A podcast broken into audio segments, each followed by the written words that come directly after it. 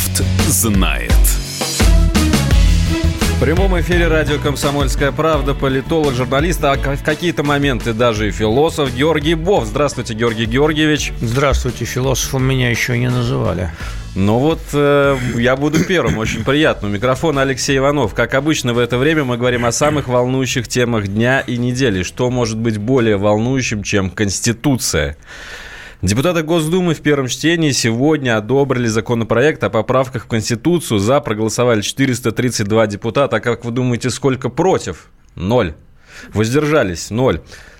Георгий Георгиевич, почему а, такое единодушие, а, в общем-то, Госдума иногда проявляет во многих вопросах единодушие, но вот, скажем, когда утверждали премьера Мишустина, коммунисты воздержались. Сейчас по а, поправкам в Конституцию абсолютно все а, фракции, абсолютно все партии выступили в едином порыве. Что происходит? Происходит э, ускоренное принятие поправок Конституции. Э, Дума построена э, под эти поправки ее спикером Володиным. Президентская администрация тоже в теме и в доле как говорится. Поэтому они будут приняты в том виде, в котором они внесены фактически. Но, может быть, там появятся некоторые другие дополнения. Пока ни одного, ни одной буквы в президентском законопроекте не поправила так называемая рабочая группа о 75 человеках. Непонятно, зачем ее создавали. А, Дума а, в первом чтении внесла уточнение, что э, и работающим пенсионерам тоже будут э, индексироваться пенсии, это внесено теперь в Конституцию. Ну, осталось только написать процент, на который будут индексироваться, потому что можно индексировать же до 0,1%, и это будет выполнение Конституции. Знаете, меня еще там одна, э, один момент смущает, там слово «регулярно». Регулярно индексировать пенсии, то есть не ежегодно, например. Регулярно можно раз в 10. Раз в 10 это тоже регулярно. Раз в 10 лет, в смысле, можно индексировать регулярно. Ну, это такая хорошая, а, я не хочу говорить подачка слова, да, но это подарок, да, а, избирателям а, в обмен на то, за то, что они проголосуют за все остальное. Хочу напомнить, что все поправки Конституции к 22 статьям будут голосоваться одним пунктом. На одним голос... пакетом, да, это тоже да. Либо да, либо момент. нет. Поэтому вы из-за Госсовет, который непонятно что, потому что он не прописан в своих функциях, и за пенсии проголосуете как миленькие. То есть либо за все хорошее, либо против либо всего плохого. Ты, либо ты враг народа. Да, Я напомню, вот э, давайте напомним основные э, поправки в Конституцию, которые Владимир Путин предложил. Так, на скидку, там э, вот есть то, что касается населения, в первую очередь, это регулярная индексация пенсии и закрепление нормы того, что МРОД, минимальный размер оплаты труда, не может быть ниже прожиточного минимума. А, есть политические поправки о том, что, например, президент страны должен не менее 25 лет проживать а, в России. Запрет очень важный, как мне кажется, на двойное гражданство элите, высшим а, чиновникам России. Сейчас, скорее всего, дипломатов туда же тоже добавят. Э, Госдума. Что у нас много дипломатов с двойным гражданством. Вот, кстати, интересный Хочу, вопрос. Хочется узнать фамилии этих людей.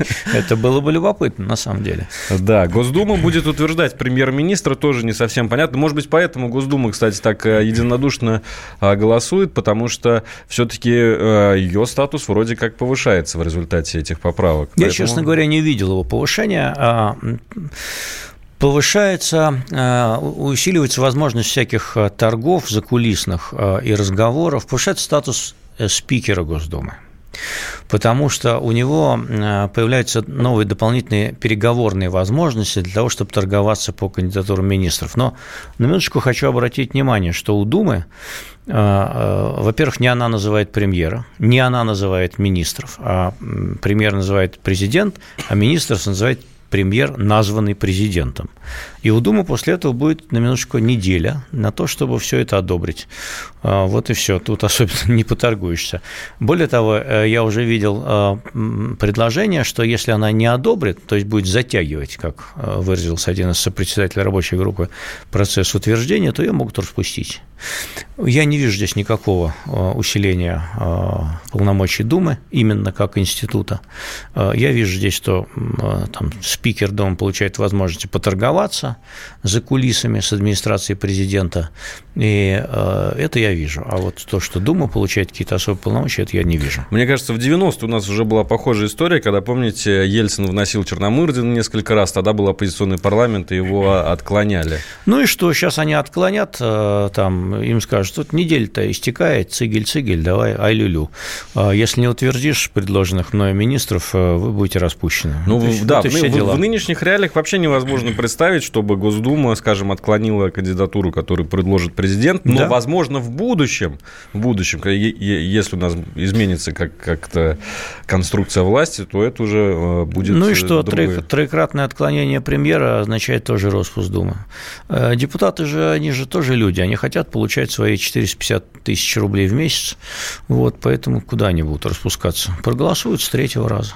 Э, и вот Госсовет, да, все-таки тоже Госсовет... Госсовет мы ничего пока не знаем. Ничего, мы не знаем, мы, мы знаем знаем только, что его формирует президент. Все. Госсовет а, он существует, на самом деле, он существует, в спящем да, таком под режиме. председательством президента по должности. Значит, а, а Госсовет не прописан в, в поправку Конституции. Более того, есть первая глава, которую нельзя менять без референдума и Конституционного собрания. Там написано, что органы, что государственные власти осуществляют у нас суды, э, Совет Федерации, Дума и президент. Все. Значит, теперь появляется некий другой орган, который тоже осуществляет, э, получается, власть, но там написано, что он осуществляет публичную власть. Что такое публичная власть, я не знаю. А, в Конституции этого термина нет. А, значит, э, оно где-то там встречается в законодательстве, юристы пусть это изучают. В общем, это такое жонглирование терминами. А, про Госсовет ничего не понятно, кто его формирует, как его формирует, из кого его формирует вот, и в каких он, с позволения сказать, сношениях будет относиться с президентом. Потому что вот то, что я вчера в поправках прочитал, президент усиливается по сравнению даже с Владимиром Владимировичем Путиным, по факту. Значит, кто будет этот человек замечательный э, после того, как Путин уйдет, если он уйдет э, в 2024 году, мы не знаем. И куда пойдет Владимир Владимирович Путин, я вот не верю, что он пойдет на пенсию и будет жить в Новогарево, например, ничего не делать. Ну, он не такой. Ну, а. и он не такой. Ну, и наверное, все-таки такой. Владимир Путин – это такой ресурс достаточно сильный. И, ну, это, его это связи... ресурс, и я, я думаю, что и большинство населения не поймет, если он не такой. Поймет, просто конечно. ожидают, что он останется. Вот ожидание в каком-то качестве. В каком-то качестве. Если он останется в качестве председателя Госсовета, то на фоне вообще суперпрезидента со суперполномочиями, что же будет тогда во главе Госсовета? Ну, мне кажется, мне кажется, совершенно неважно, на какой должности останется Владимир Путин, главное, что э, он Владимир Путин. Ну да, кстати говоря, согласен, да. Его политический ресурс больше, чем все эти институции, которые где бы то ни было были прописаны. Вот когда после Путина, вот это вот тогда непонятная конструкция, как она будет работать, если представить там на этих постах каких-то э, ну, вот, ныне действующих людей, то э, можно заподозрить, что все это вообще развалится.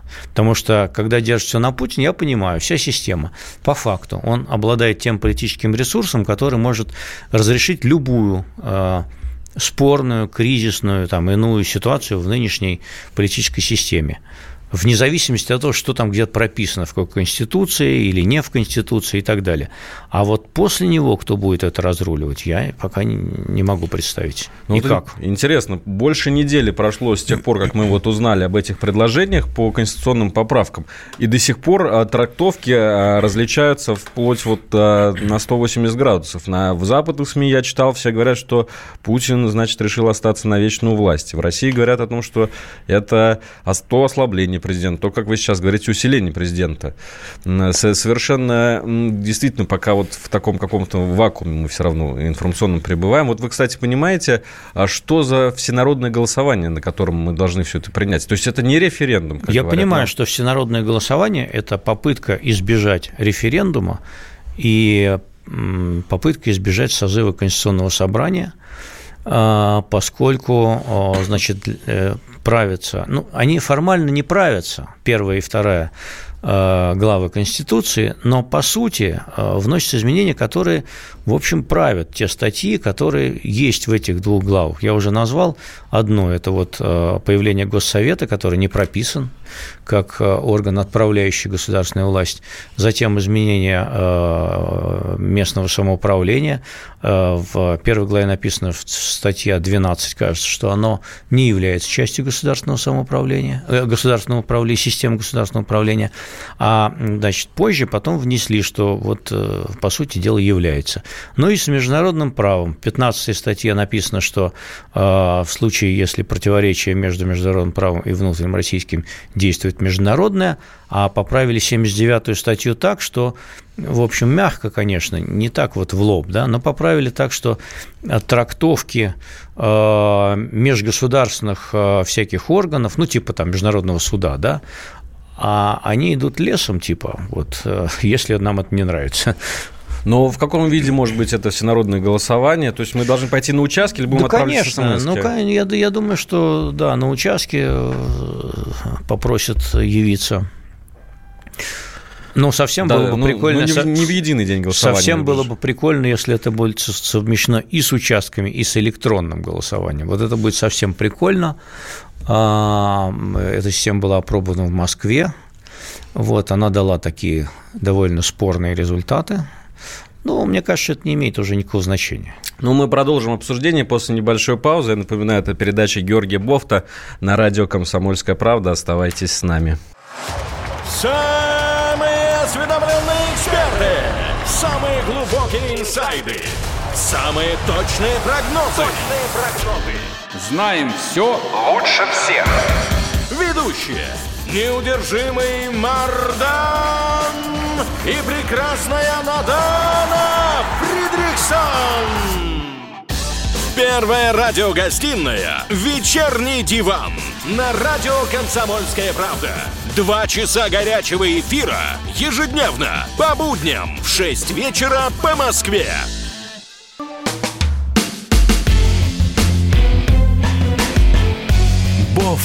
Знает. И мы снова в прямом эфире. Политолог Георгий Бофт, ведущий Алексей Иванов. Обсуждаем главные темы недели.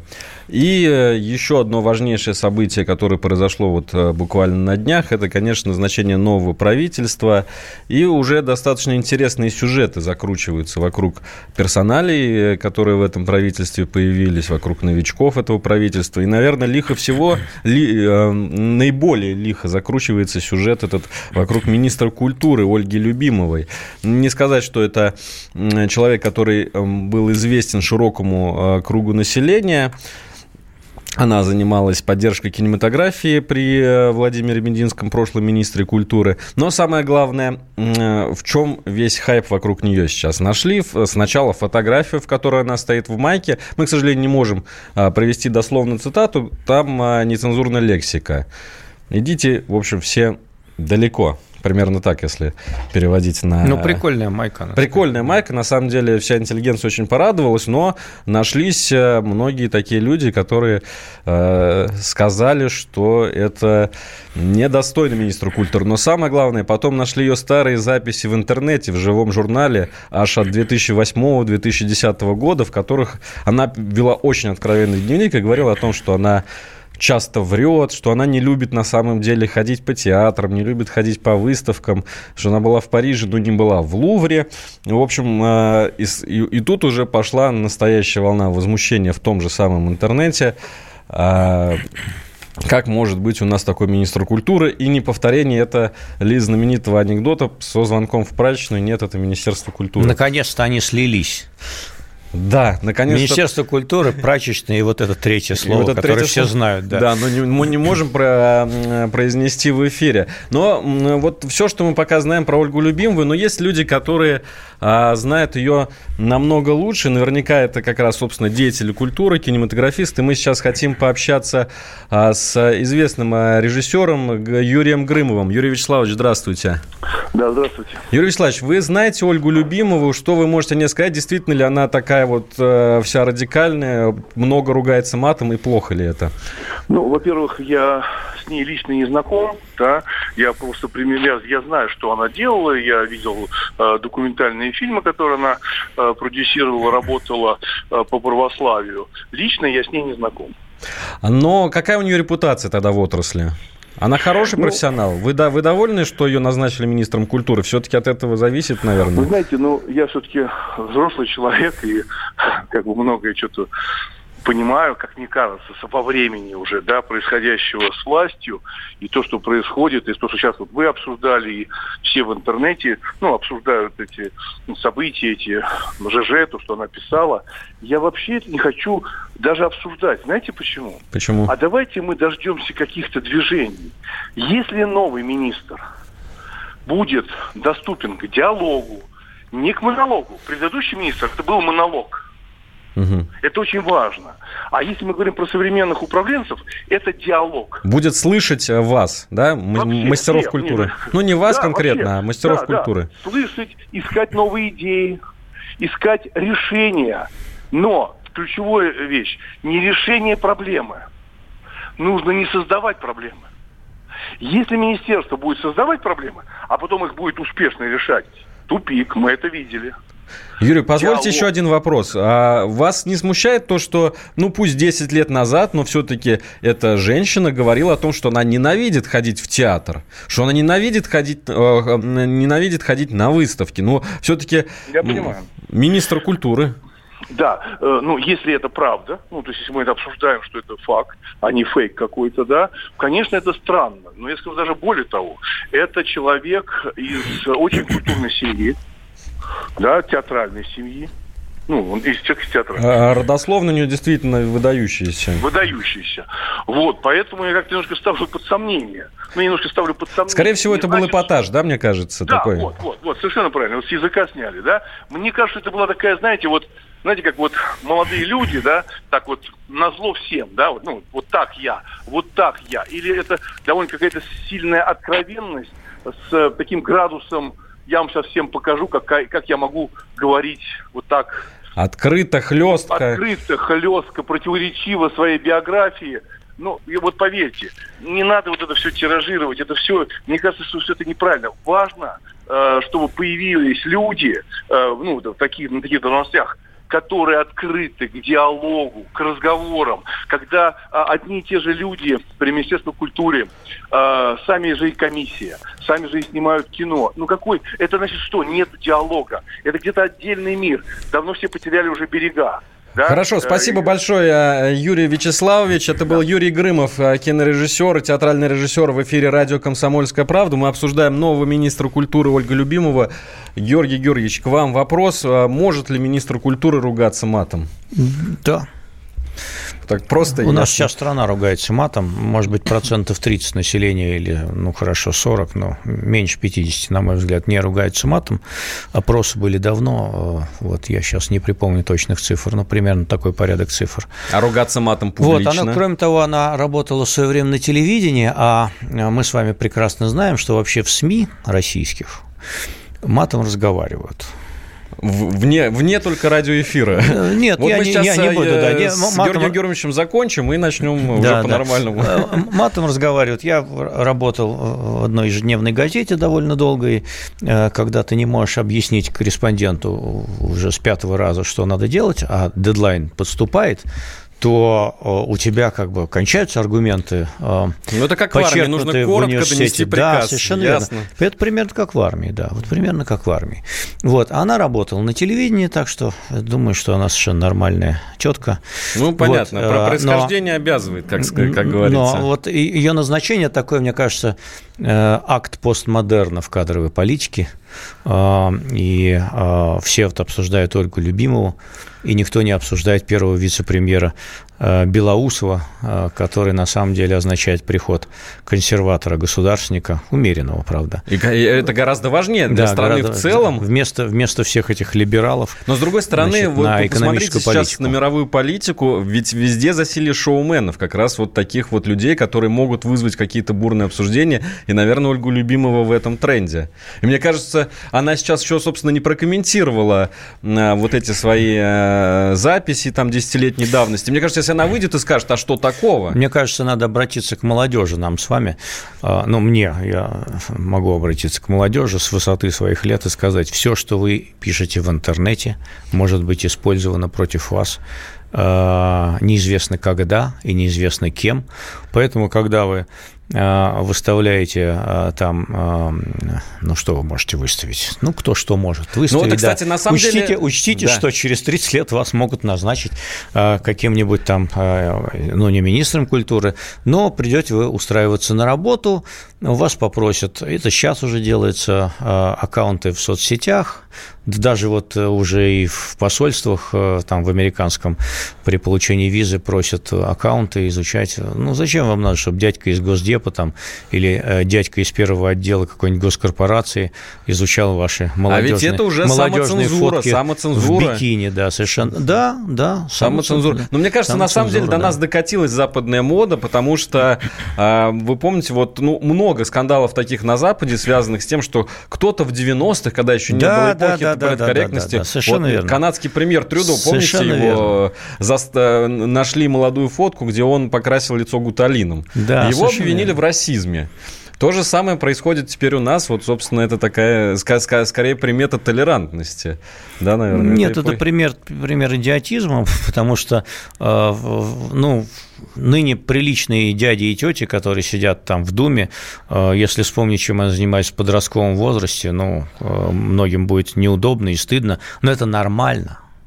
Понимаете, я такое читал про, э, э, скажем так, руководителя Совета Федерации, не буду говорить, какого времени, что как бы вот если бы это все тогда и было интернет, да, э, во время, когда этот руководитель был молодой или была молодая, я не буду уточнять, вот, то, может быть, уши бы там завяли и волосы встали дыбом оставшиеся, да, но не было, слава богу, интернета, поэтому это прошлое не тянет. Вот прежде чем я обращаюсь к слушателям, прежде чем критиковать Ольгу Любимову, вспомните, были ли слова, за которые вам потом было неловко? Ну, наверняка у каждого были такие высказывания, в том числе в интернете, когда вы участвуете в каких-то спорах, а, бывает проскользнет резкое слово. И второе, э, все-таки это было, когда девушке было 20 там, с небольшим лет. Да.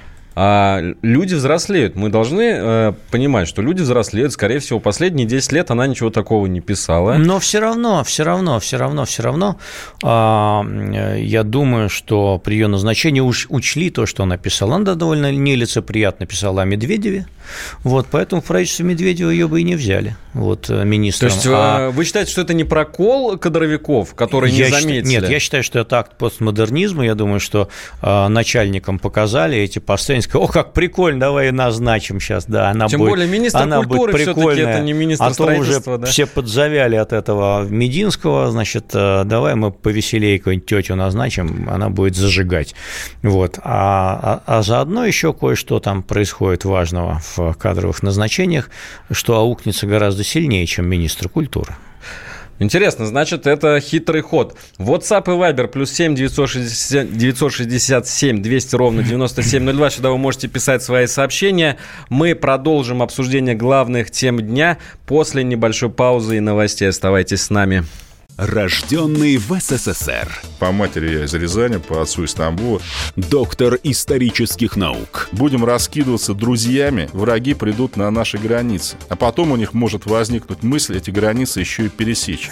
Зав кафедрой международных отношений. Вы знаете, а может быть нам Лаврова-то Анна Карлсона заменить, который на крыше живет? Спокойствие, только спокойствие. И просто Николай Платошкин. Мы же с вами сверхдержава не потому, что мы большие, не потому, что у нас ракет много, а потому что от мнения русских очень много зависит, понимаете? Николай Платошкин. Каждую пятницу на радио «Комсомольская правда» в 6 вечера по Москве подводит итоги недели и говорит... Ничего, абсолютно ничего, просто нифига, кроме правды.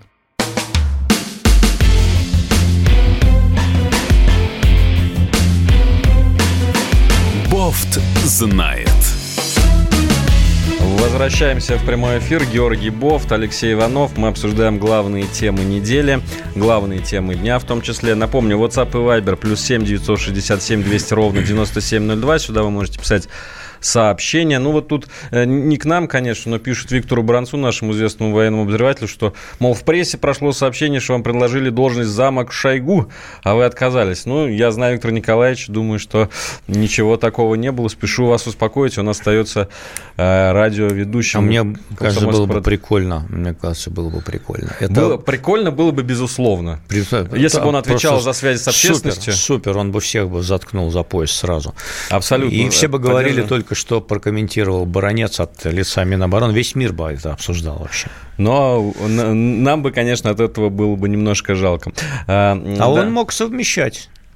Да, хороший вариант. Ну, я думаю, все-таки надо нам постараться пролоббировать этот момент. Спасибо Конечно. вам, дорогие слушатели, что нам такие новости поставляете. Мы будем э, думать теперь над этим. Ну и, кстати говоря, о кадровых назначениях. Сегодня продолжается премьер-министр России Михаил Мишустин. Еще непривычно это говорить, но все же Михаил Мишустин провел новые назначения и пристроил бывших министров правительства Дмитрия Медведева. Максим Топилин, это бывший министр труда, стал председателем правления Пенсионного фонда России. Вероника Скворцова, бывший министр здравоохранения, возглавила Федеральное медико-биологическое агентство. Собственно, а бывший э, глава ПФР Пенсионного фонда ушел в замы министров финансов. Георгий Георгиевич, ну, вообще, не самые популярные, честно говоря, были министры э, Топилин и Скворцова. Стоило ли их э, пристраивать вот на такие теплые должности? Никто. Во-первых, скамейка запасных очень коротка.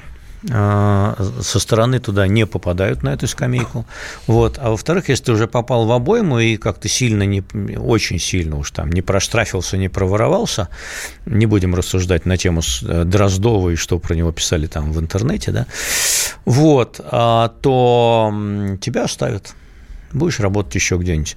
А, ну вот еще Максима Орешкина осталось пристроить, вроде как он еще не пристроен, его прочили на место Белоусова, что он уйдет в помощники президента. Это даже экономике. скорее повышение, если он станет помощником Да президента. его знает. Но, во всяком случае, не бросит, да. То есть, как бы, с одной стороны, его сняли за то, что нет роста экономического, и нас проекты буксуют, а с другой стороны, ничего так пристроить потом. Ну, и со Скворцовой то же самое. Ее же не отправили куда-то там, я не знаю, э, врачом в сельскую местность, правильно? Как в Китае бы с ней поступили в годы культурной революции. Вот. А тоже пристроили Федеральное медико-биологическое агентство, тоже какие-то будут э, там потоки э, регулирования и так далее. И тому Но надеяться на то, что изменится политика, там, допустим, того же пенсионного фонда, я не знаю, может ли у него вообще быть своя какая-то политика, но что-то изменится в пенсионном фонде не стоит в связи с Топилиным? А что там может измениться? Ну, э, хороший вопрос. Может быть, какие-то нововведения еще нас ждут? Ну, какие? Ну, не знаю, плана. может быть, Топилин не сразу построит себе э, какую-нибудь виллу э, на Кипре. Это было а бы... может вообще не построить, может ему мы не должны, нравится, мы должны может ему мы не нравится рады. Кипр, например, а, и, и все. У нас, между прочим, э, по, ну, по поправкам в Конституцию люди теперь не должны иметь двойное гражданство. Зачем а, можно виллу построить без двойного гражданства. Построил себе виллу и приезжаешь туда по выходным. Ничего страшного, по визе можно ездить.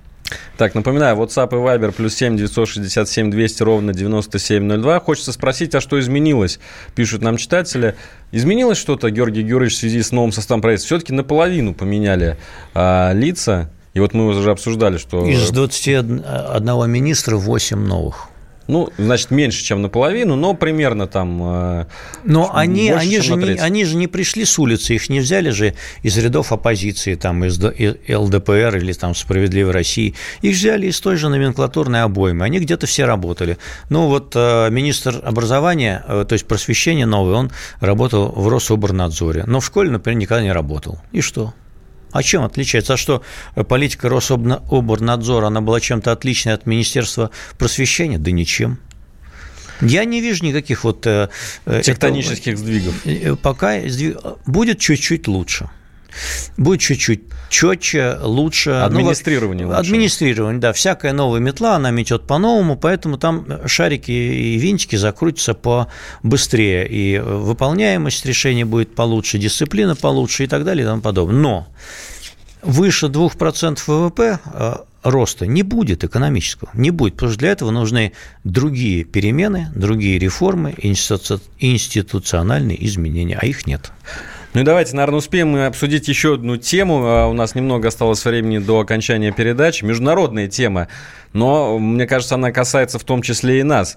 Эпидемия в Китае, коронавирус, о котором сейчас все говорят, новое, какое-то еще неизвестное э, практически медикам, сейчас только исследуют заболевание. Вот сегодня, представляете, китайский город Ухань. Может быть, вы его не знаете, дорогие слушатели, но это город, в котором живет 12 миллионов человек. Это, это город... село. Это село по, по китайским меркам. По меркам Китая да. это может быть и село, а по меркам России это практически Москва. Да. И там второй город изолировали уже. Представляете, его закрыли. Его просто да. закрыли два, на карантин. Два Туда города. нельзя въезжать, оттуда нельзя выезжать. Два города закрыли. Второй город, сейчас скажу, Хуанган в провинции Хубей.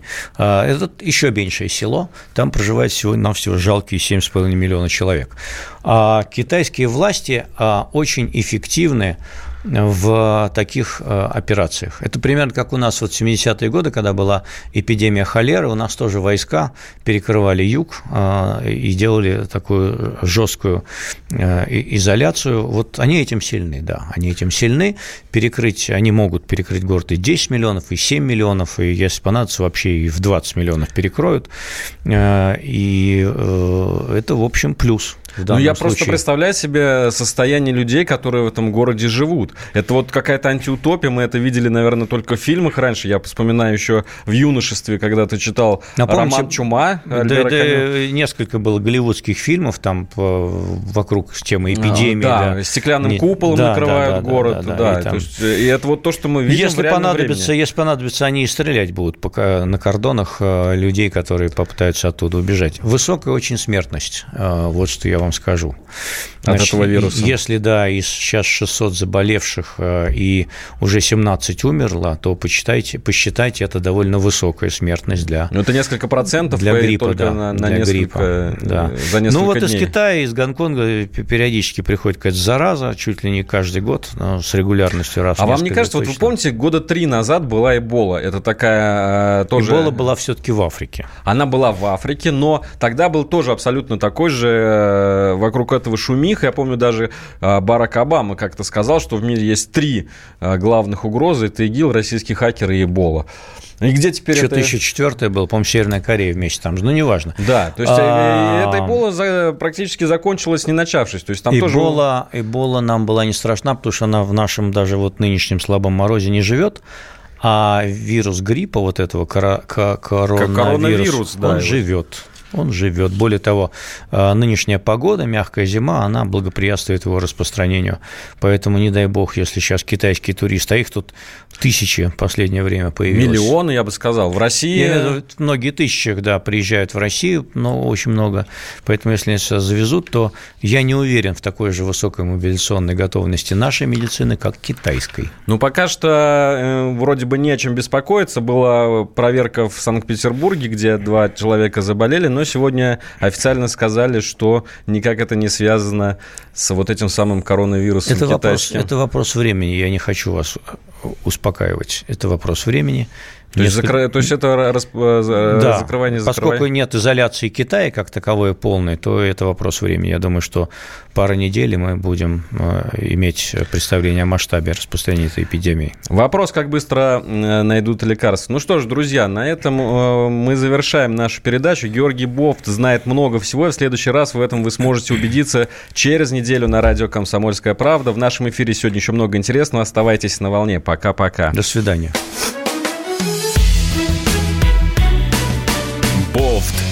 Знает.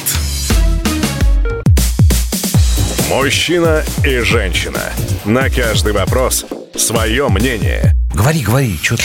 Почему именно сейчас? Они в 14-м, когда начали Донецк и Луганск долбать так, что пух и перья летели. Так как ты сейчас-то ему зачем этот вопрос задаешь? Я задаю вопрос. Тихо. Чш. Накал страстей на радио «Комсомольская правда». Семейный подряд Норкиных в поисках истины. По средам в 8 вечера. Просто о сложном в программе «Простыми словами». Да я не Америку открываю. Я, я не понимаю, когда этот беспредел закончится. Не знаю.